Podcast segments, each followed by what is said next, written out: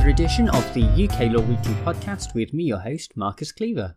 This week we're going to be looking at the case of McDonald and Newton or McDonald, and the citation for this case is 2017 UKSC 52. The case we're going to be looking at today has a potentially huge impact on pension rights in Scottish divorce cases. Mr. McDonald used to work as a miner for British Coal and joined its superannuation scheme back in late 1978. Fast forward seven years and he married Mrs. McDonald, but then retired shortly afterwards on grounds of ill health. As part of this decision, he elected to receive a pension before his normal retirement age.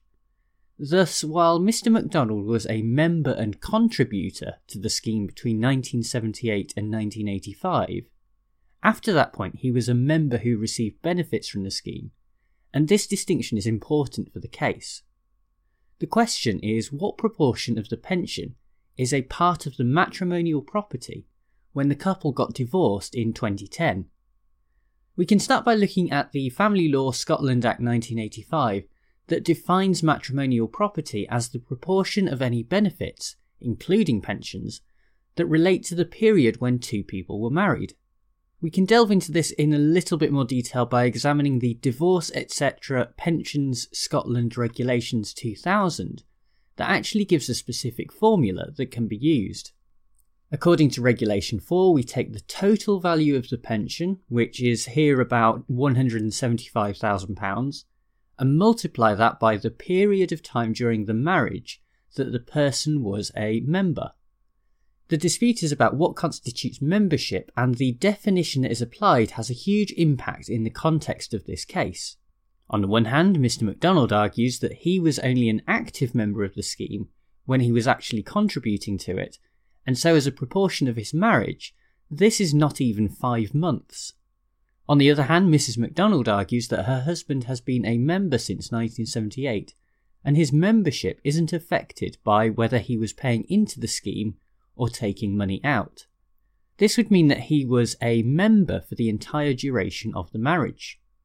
To put this in practical terms, on Mr. McDonald's definition, the matrimonial property would be £10,002, while under Mrs. McDonald's definition, it would actually be £138,534. Thus, the Supreme Court had to provide the correct definition of membership of a pension scheme. In the end, they sided with Mrs. McDonald, and in a unanimous decision, the judges explained why the definition of membership should not be confined to the period of active membership when a person was actually contributing to a scheme.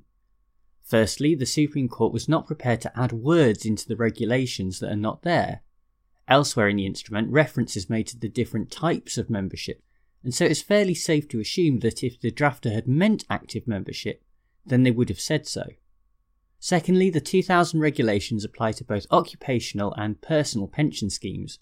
Yet the concept of active membership that derives from the Pensions Act 1995 makes no sense in the context of personal pension schemes, where a person may only make occasional contributions, and so defining an end to active membership would be very difficult.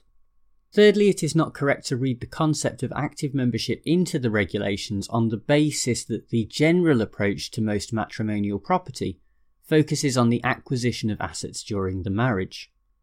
Pensions are not like most other, property, and this is reflected in the Family Law Scotland Act 1985, where there is a distinct and separate provision that deals with pensions within Section 10.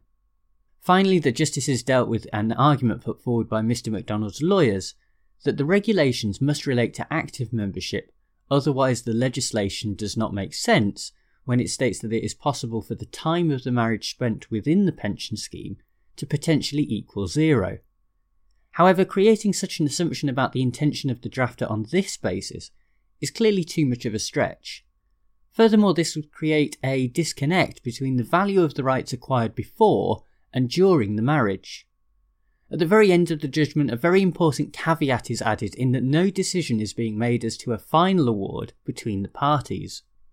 Indeed, in this regard, the 1985 Act does offer a degree of flexibility based on the context and circumstances unique to a particular situation.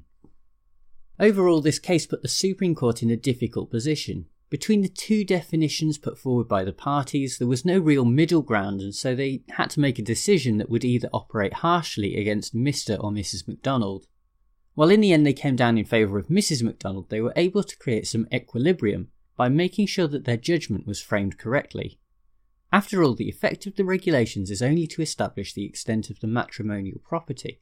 It does not decide how it should be split.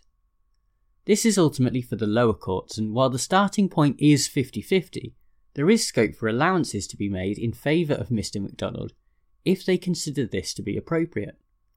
In fact, we have just mentioned this in relation to sections 9.1 and 10.1 of the Family Law Scotland Act 1985. Nevertheless, this should not undermine the importance of this case or the victory that it represents for Mrs. McDonald. Even if her final award is significantly diminished, it is still likely to be much more than the proposed £10,000 that Mr. McDonald argued was the entirety of the matrimonial property. While future cases will most likely not have such wide divergence in terms of the sums at stake, McDonald and McDonald has far reaching consequences for divorce settlements in Scotland. Many will regard the decision as unfair because assets that were acquired before a marriage are all of a sudden up for grabs, but the reality is that increasing the size of the matrimonial property simply gives the courts better scope and flexibility to come to a fair and just arrangement for both parties. Well, thank you very much for tuning into this episode of the UK Law Weekly podcast. Thanks as ever to bensound.com who provide the theme music. And also a shout out to everyone who's uh, taken the opportunity to leave a rating and a review on iTunes. That is very much appreciated. If you want to get in touch or find out more, you can go to uklawweekly.com or check out my YouTube videos at youtube.com forward slash Marcus Cleaver. I'll be back next week with another case, but in the meantime, bye!